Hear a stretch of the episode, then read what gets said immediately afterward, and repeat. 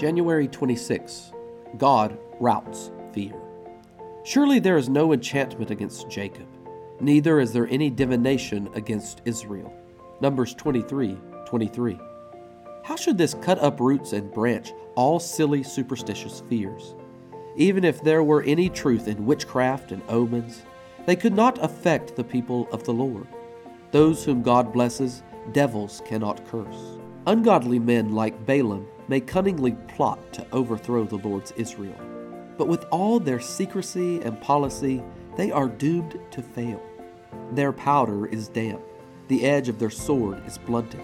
They gather together, but as the Lord is not with them, they gather together in vain. We may sit still and let them weave their nets, for we shall not be taken in them. Though they call in the aid of Beelzebub, and employ all his serpentine craft, it will avail them nothing. The spells will not work, the divinations will deceive them.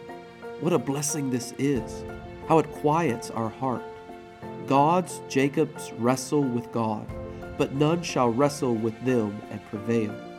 God's Israel's have power with God and prevail, but none shall have power to prevail against them.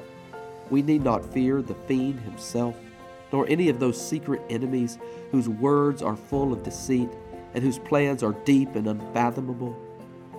They cannot hurt those who trust in the living God. We defy the devil and all his legions.